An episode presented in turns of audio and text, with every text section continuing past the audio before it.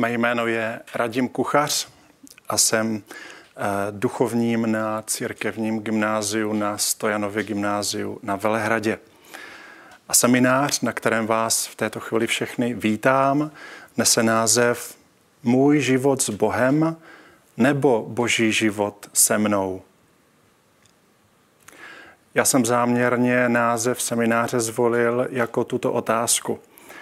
Dovolte mi vzpomínku, když mi organizátor United volal a, a dal toto zadání, tedy zadáním bylo život s Bohem, a tak jsem zároveň dostal informaci, že pokud se objeví nějaká přednáška na toto nebo podobné téma, tak je hojně navštěvováno mladými lidmi a účastníky takových festivalů. No a tak jsem přemýšlel, proč je to tak. Proč zrovna toto téma? No a je jasné, že jde o zásadní věc, protože jde o moji věčnou spásu, o můj život s Bohem. A zároveň jsem si uvědomil, jak někdy jako bychom chtěli hledat nějakou zvláštní speciální dovednost pro to, jak žít s naším Bohem. A proto mladí lidé jdou od jedné přednášky ke druhé eh, v tomto tématu a jako by si říkali, no tak toto mi ještě chybí asi, nebo co je třeba udělat, abych už Boha vnímal ve svém životě hmatatelněji a, a přeci jenom trochu víc. A pokaždé, nebo může se stávat, že z takových přednášek pak eh, odcházíme a říkáme si, no tak nevím, jestli jsme našli klíč.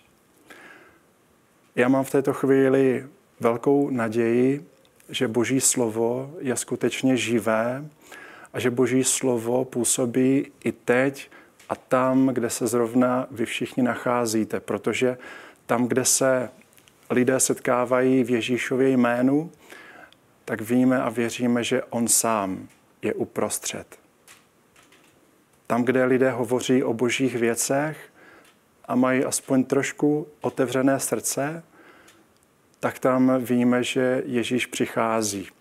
Potvrzením nám jsou emauští učedníci, kteří kráčejí, hovořili o těch věcech, které se v Jeruzalémě odehrály a tu sám Ježíš stál při nich.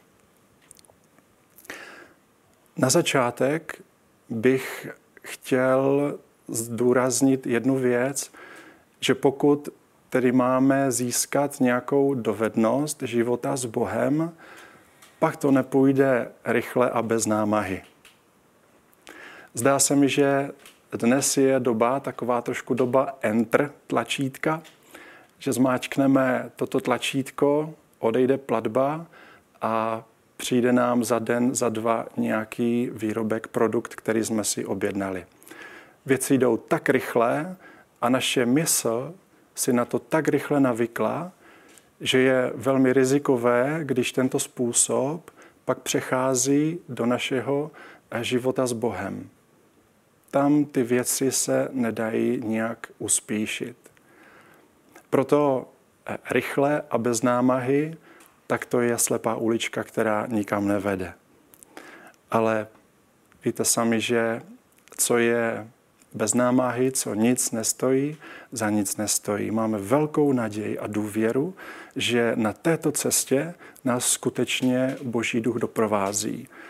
Protože jestliže jsem zadal eh, tento název Můj život s Bohem, je to můj život s Bohem, nebo je to Boží život se mnou, tak ta iniciativa, ta nejdůležitější iniciativa je přece postavena na něm.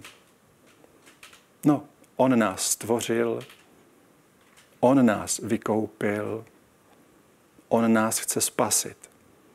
Na naší straně my jsme to trošku nezvládli. Ale na něho je položena největší iniciativa. Proto eh, bych byl rád, kdybychom i v této chvíli a po dobu tohoto semináře trochu zkusili vstoupit do tohoto způsobu myšlení. Bůh má plán. On je ten, který je iniciativní a má všechny prostředky k tomu, jak svůj dobrotivý plán s naším životem naplnit. My ty prostředky nemáme, ale On je má v rukách. To ovšem neznamená, že si sedneme do křesla, hodíme nožky nahoru a bude klid. To vůbec ne. A když jsem se připravoval na tento seminář, tak otevřel jsem Markovo evangelium a, a hned v první kapitole, jinak kdybyste chtěli jít k božím věcem velmi rychle a bez námahy právě tak, tak čtěte si Markovo evangelium. Tam už v první kapitole eh, Ježíš teda přichází na scénu jako dospělý, povolá své učedníky, tam eh, uzdraví posedlého, tam uzdraví eh, nějakého hluchoněmého a ještě stihne uzdravit Petrovu tchýni. To všechno v první kapitole. Jo? Tak tam ty věci jdou opravdu rychle. No a v této samé kapitole Ježíš přichází na scénu a první slovo, první zvěst, kterou říká těm lidem, říká, naplnil se čas a přiblížilo se Boží království. Obraťte se a věřte evangeliu. Naplnil se čas a přiblížilo se Boží království naplnil se čas. V této chvíli se naplnil veškerý čas. Je to ten řecký čas kairos, o kterém víme, že to je čas, který je obdařený mnohými milostmi. A že to je výjimečný čas, který má načasovaný sám Bůh. A je to čas, který určuje jedině On. Možná si zkusíme říct takový příklad. Třeba se vám stalo, že jste během své všední práce, třeba jste pracovali na, nevím, nějaké slohové práci ve škole nebo, nebo něco na zahradě, tak přišla myšlenka tam, kde si spoza a ta myšlenka vás pozvala k modlitbě. Věnuj mi teď chvíli tento čas. A vy jste v té chvíli věděli, jo, to je čas k modlitbě. Ale protože byla práce rozdělaná na té zahradě, nebo teď jste měli zrovna myšlenku v té slohovce, tak jste si řekli, dobrý, budu si pamatovat, že se pomodlím, ale jakmile dokončím aspoň tuto etapu té práce. Tak jste dokončili a pak jste chtěli se vrátit do té modlitby a už to tak nešlo. Už jakoby něco vyprchalo. Už jakoby ten čas postrádal to kairos, to boží, tu speciální milost, kterou obsahoval ale ten čas, ve kterém jsem tu myšlenku, ten nápad zachytil. Pojď, věnuj mi tento čas. A takových okamžiků během dne může být několik. A je pak takové no, smutné, když nám ty okamžiky utíkají mezi prsty. Proto je dobré naučit se, a možná toto je jedna z těch teda dovedností, být vnímavý na toto vanutí ducha na ty jemné pohyby, kdy On nás zve. Tam je posazena ta iniciativa. Je to Bůh, který nás zve. Když se tady naplnil čas a přiblížilo se Boží království, jak říká Ježíš, no pak je to On, kdo připravuje veškeré podmínky. Pro můj život s ním, pro můj duchovní život a pro můj dobrý křesťanský a lidský život je to Bůh, kdo připravuje nejlepší podmínky. Naplnil se čas. Teď je tvůj čas. Teď. No a na té naší straně je pak zbytek toho slova, které Ježíš předává. Říká, obraťte se a věřte evangeliu. Obraťte se, neboli čiňte pokání. Je to velmi zajímavé, že jestliže Bůh chtěl zvolit nějaký způsob svého příchodu na tuto zemi, tak to udělal skrze pokání. Já když eh, kážu nebo, nebo eh, vyučuju dětská u nás na škole, tak jim říkám, nebojte se tohoto slova, pokání. Možná to zní těžkotonážně, možná to zní eh, středověce, ale je to velmi důležitý pojem v křesťanství a jež, jestliže Ježíš sám s ním přichází a první, co říká a k čemu nabádá, je čiňte pokání, pak to má nějaký význam. Ba dokonce, boží prozřetelnost, moudrost usoudila, že dřív než to vysloví Ježíš, tak to vysloví Jan Křtitel. To je taky jeho slovo. Obraťte se, čiňte pokání. Tím z naší strany my se jakoby disponujeme pro ty boží podmínky, které nám jsou darovány. A když jsem si pročítal ještě toho eh, Marka, tak eh, tam Jan Křtitel zároveň k tomu podává velmi důležité slovo, abychom vnímali vůbec jakoby to slovo pokání v kontextu. To je začátek. To je jakýsi náš úkol, ale to, to je cesta. Někam to vede, k něčemu to směřuje, něco je cílem.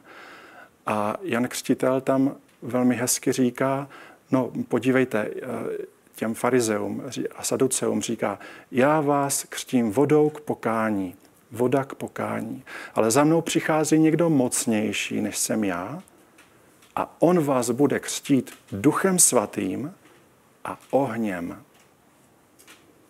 Máme tady vodu, pokání, máme tady ducha svatého a máme tady oheň v tomto pořadí.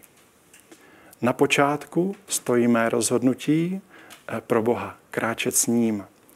A v tomto rozhodnutí já jsem veden k tomu, abych tak, abych změnil nějaké postoje, abych změnil smýšlení, abych opustil smýšlení uh, světa a přijal boží smýšlení.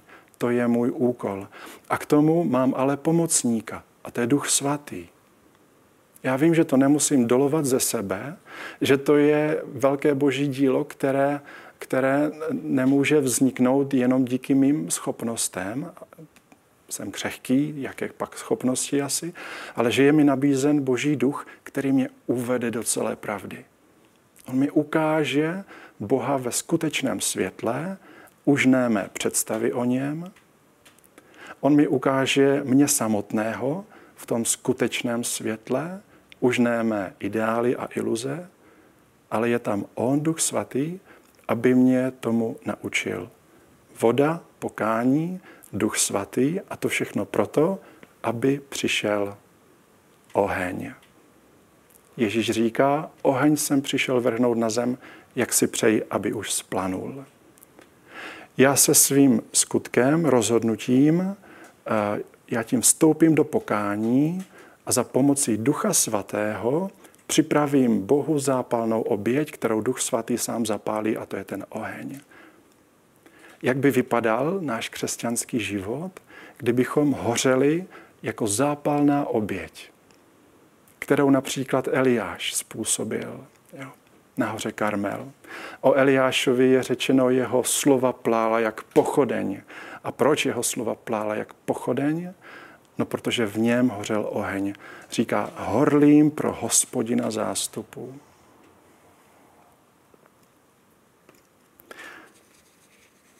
Takže od čeho nás vlastně Bůh přichází vysvobodit? Předně nás přichází vysvobodit od jakéhosi stavu rozptýlenosti, od stavu lhostejnosti, od lhostejnosti vůči Bohu, od nějaké otevřenosti pro všechno možné, co se v životě nabízí a jde nás vést k jakémusi usebrání. Někdy nás také zachraňuje od zvykového křesťanství. To jsou všechny ty naše naučené zvyky, byť náboženské, které jsou ale vyprázdněné. Je to forma, ale chybí tomu obsah. I od toho nás Bůh přichází vysvobozovat. A je třeba, aby tady na tomto místě nastoupilo to úplné rozhodnutí pro Ježíše Krista, aby bylo to naše tvrdé srdce trošku obměkčeno. Já si vzpomínám, před nějakým časem jsem seděl svého pracovního stolu ve svém pokoji a, a teď jsem si všiml na stropě, když jsem se zahleděl na druhou stranu místnosti, tak na stropě jsem viděl jakési kapky. Prostě ze stropu najednou tam vysely kapky. Teď jsem se podíval za sebe z okna ven, jestli prší. No, viděl jsem slunce v plném proudu, obloha modrá, nepršelo. Znovu se podívám tam na, na, na, tu, na ten strop nahoře, kapky. No, u mě v pokoji pršelo. Asi to víc znají ti, kteří bydlí v panelácích, když se nějaká havárka stane, eh, opatro výš, tak to poznáme my, co jsme opatro níž. No, nade mnou už byla půda, jo. ale byly tam nějaké kotle, které ohřívaly vodu do topení, tak tam byla havárka. Ale mě v té chvíli napadlo, jak vůbec může Bůh vstupovat do tvrdých srdcí. To je velká zvěst velkého božího slitování. Bůh vstupuje prosakováním. Stačí drobná nějaká škvírka, třeba v tom kameni, a ta velká síla vody způsobí, že prosákne skrz na skrz. Já jsem obdivoval tu vodu v té chvíli, protože tam byly nějaké izolační vrstvy, nějaký beton určitě tam byl rozlitý, nějaký nátěr a tak. A ono to prosáklo. Velká naděje pro nás a pro všechny, že Bůh má tu moc, aby vstoupil hluboko do našeho nitra. A zároveň jsem si uvědomil ještě druhou věc. Kdyby totiž tam nahoře na té půdě někdo třeba takhle vylil skleničku vody, prosáklo by to tu tloušťku? Myslím si, že ne. Prosáklo by to tehdy, kdyby tam nebyl strop, ale byla by tam třeba nějaká látka, textilie, sklenička vody, projde to bez problému. Ale ono to prosáklo proto, že se tam nahoře už vytvořilo jakési jezero, té vody přibývalo a ten tlak té vody způsobil a ten čas, po který ta voda tam byla, tak to prosáklo. Víte, jak si Bůh získává hříšníka? Tím, že ho miluje. A víte, jak si Bůh získává ještě většího hříšníka? Že ho ještě víc miluje. To je ta velká míra té vody, toho lavoru, který tam nahoře vznikl. Není to daleko od písma svatého. A poštol Pavel eh, říká, no kde se rozmnožil hřích, tam se v míře ještě mnoho štědřejší ukázala milost. Takže od tohoto tedy jsme zachraňováni. Od stavu lhostejnosti, nějaké natvrdlosti a jsme boží milostí přiváděni k něčemu, co nazýváme tedy obrácení. Nechci teď hovořit zdlouhavě o okamžiku obrácení. Možná, že každý z vás v této chvíli si sami vybavíte okamžik, kdy se vás dotkla Boží milost, nějaké polechtání Ducha Svatého, kdy jste obdrželi nějaké zvláštní světlo pro svoji životní situaci. A stává se, že ti, kteří mají krátce po tomto svém prvním obrácení, tak jsou velice horliví. Tak jsou tak zapálení, že by chtěli v církvi dělat mnoho aktivit, že by toho chtěli táhnout na sobě opravdu mnoho, protože něco nového poznali, něco, co do té doby v životě neměli, sami tomu dali vnitřní souhlas a řekli si, ty brďo, tak to je paráda, zatím jdu. A tady se domnívám, že je potřeba eh, trochu brzdit. A v čem spočívá ta brzda? Jednoduše. Pro tento okamžik a pro toto období našeho života je potřebné určité rozlišování. Je to jakási navigace. Rozlišování. Čili rozlišuji, k čemu mě vede Boží duch a k čemu mě nevede Boží duch.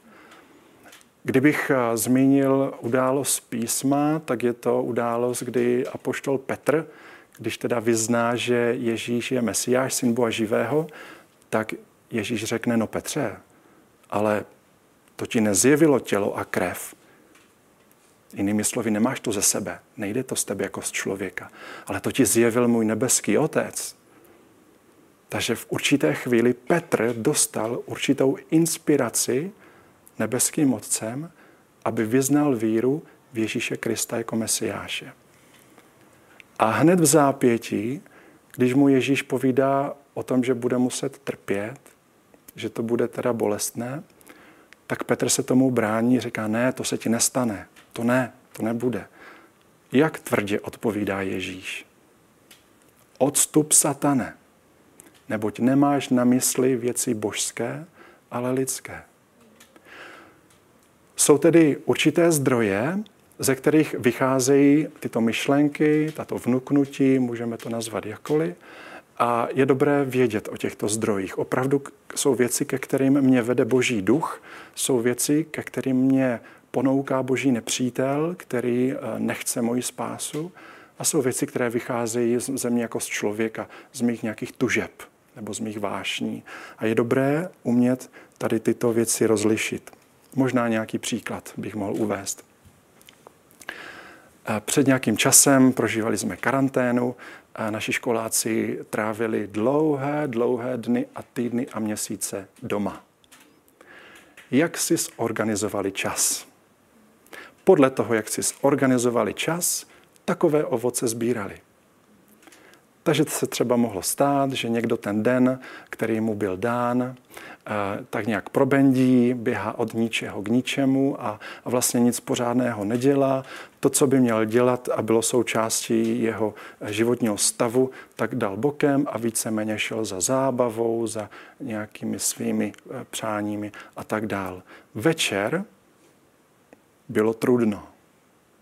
Když člověk prožije takový den, kdy se nerozhodne pro nic dobrého nebo užitečného, tak ten večer je takový těžký. Přijde výčitka, to jsem to zase zvoral a, a, a co teď? No, kam zapustím kořeny, takové ovoce sklízím. Kam zapustím kořeny, takové ovoce sklízím. Pokud třeba ten den jsem si naplánoval a bylo tam obsaženo všechno, byla tam část, kdy jsem věnoval Bohu v modlitbě, kdy jsem věnoval svým úkolům, pokud jsem student, tak jsem, tak jsem se něco učil, pomáhal jsem doma, šel jsem na vycházku, takže tam byla práce, byla tam modlitba, byl tam odpočinek. Tak večer člověka provází taková zvláštní tichá radost a taková spokojenost, bych řekl. Ten den byl naplněný. Kam zapustím kořeny, tak takové ovoce sbírám. Pokud zakouším klid, pokoj a radost, jsou to jasné známky toho, že zakořenuju do Krista, do Boha. Je dobré toto rozlišování opravdu vzít jako nástroj svého duchovního života, protože se častokrát může jako stát, že mě to začne odrazovat. Když třeba jdu tou boží cestou, představím si, kráčím do kopce směrem k Bohu, jsem k němu zcela otevřený, zaměřený, no tak mě Duch Svatý pozbuzuje na této cestě. Pojď, neboj se, máš moji milost, máš moji pomoc. Sice ti to stojí, ale jdeš správným směrem. A pak tam přijde ten boží nepřítel a začne říkat, hele, vzdej to, dívej tady kamarádi, ti si užívají, pojď se k ním přidat, budeš to mít zdarma. A možná konkrétní příklad znovu, vedete chvály a třeba hrajete na kytaru, zpíváte a teď vám začnou přicházet takové myšlenky. Špatnou písničku si vybral, mm, měl si vybrat radši jinou píseň, podívej se, oni vůbec se nemodlí, vůbec nespívají, si na to sám, mm, radši to vzdej, kdybys radši dělal něco jiného. Ne, člověk je v nějaké boží službě a to může být cokoliv a najednou začnou přicházet tyhle ty věci. Díky rozlišení já zjistím, že pokud je něco, co mě odvrátí od boží cesty, hned se toho vzdát, zříct. Není to od Boha, já na toto nebudu slyšet, nebudu na to slyšet. Někde jsem slyšel takovou radu, a, že si člověk má říct, no, když kráčím do toho kopce, směr je dobrý, jdu k Bohu, ještě dneska to vydržím a zítra, kdo ví, jestli budu žít. tak to je rozlišování jako nástroj, velký důležitý nástroj na cestě k Bohu. A po čase se stane, že já opravdu natolik svěřím svůj život a existenci Bohu, že se stanu jakoby hlínou v rukách hrnčíře. Si představím hrnčíře, který teď tam začne hněct, protože, protože má svobodu. Bůh má svobodu na mě pracovat, protože se mu to srdce nabídl a teď už to dílo je opravdu jeho. Už to není moje aktivita, že já něco tvořím, já eh, se snažím dobít nějakou svoji osobní dokonalost životní, nebo já eh, přijdu na ty boží věci, ale zcela jsem se poddal pro to poddajnost a v té chvíli začíná opravdu dobrodružství. Protože najednou mě Bůh začne zvát na místa, kam bych sám vůbec nešel. A ta hlína, ta, která je poddajná, tak eh, je zároveň jakýmsi známením skroušeného srdce. A skroušené srdce je biblický pojem. A skroušené srdce to je otevřená brána eh, k božímu milosedenství. Otevřená brána. Skroušené srdce. Jeden švédský politik a diplomat, také byl druhým generálním eh, tajemníkem OSN, jmenoval se Dag Hammarskjöld, získal v roce 61 Nobelovu cenu za mír byl to člověk, eh, z kterého teď použiju jeho vlastní citaci. Říká, nejdelší cesta je cesta do vlastního nitra. Nejdelší cesta je cesta do vlastního nitra. V tom duchovním životě a životě s Bohem je nesmírně důležité mít kontakt s vlastním srdcem. Neopouštět sebe Můžeme tam třeba vložit i takový pojem sebepoznání, protože čím víc prorůstám do Krista, tím víc poznávám sám sebe. To jsou dvě kolejnice, které jdou souběžně. A všimněte si, že ten člověk skutečně se snažil objevit a doputovat do vlastního nitra a získal takovou autoritu, politik, diplomat, tajemník. Americký prezident Kennedy o něm prohlásil, že to byl největší státník 20. století. Největší státník 20. století. V okamžiku, kdy já získám vlastní nitro, tak jako bych dobil zaslíbenou zemi, vstoupím do té zaslíbené země, která mi byla ukradnuta a já jsem tam přišel, abych si ji získal zpět. A v té chvíli zároveň roste můj vliv, roste moje autorita. Je pak velice smutné, když máme před sebou autority, různé autority, které vidíme v televizích, ale eh, lidé, kteří nezískali vlastní srdce. Mají vliv, byl jim přisouzen, ale nemají vlastní srdce. To je pak velmi smutné. Docházíme vlastně k takovému nějakému závěru toho mého povídání. Je to tedy můj život s Bohem, nebo je to boží život se mnou, a dovolte mi to ještě protáhnout, anebo je to boží život ve mně. Bůh se rozhodl přebývat v nás jako v těch nejúžasnějších chrámech, které On sám vytvořil. A kdybychom se podívali do písma, tak zjistíme, co všechno najdeme Apoštol Pavel říká Korintianům, zkoušejte sami sebe. Zkoušejte sami sebe. Co pak nepoznáváte sami na sobě, že Ježíš Kristus je ve vás? Zkoušejte sami sebe. A co pak nepoznáváte, že Ježíš je ve vás?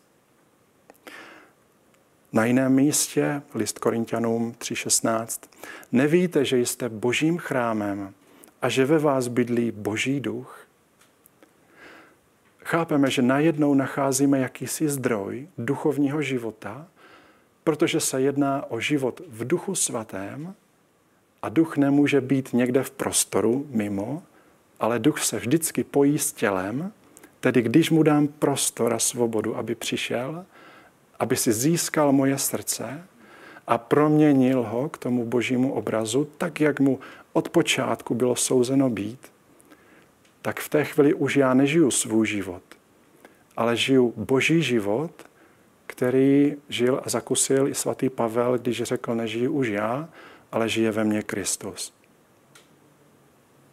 A toto taky apoštol Pavel přál Efezanům, když jim psal svůj dopis a říkal, a to vám přeji, aby Ježíš Kristus přebýval ve vašem srdci.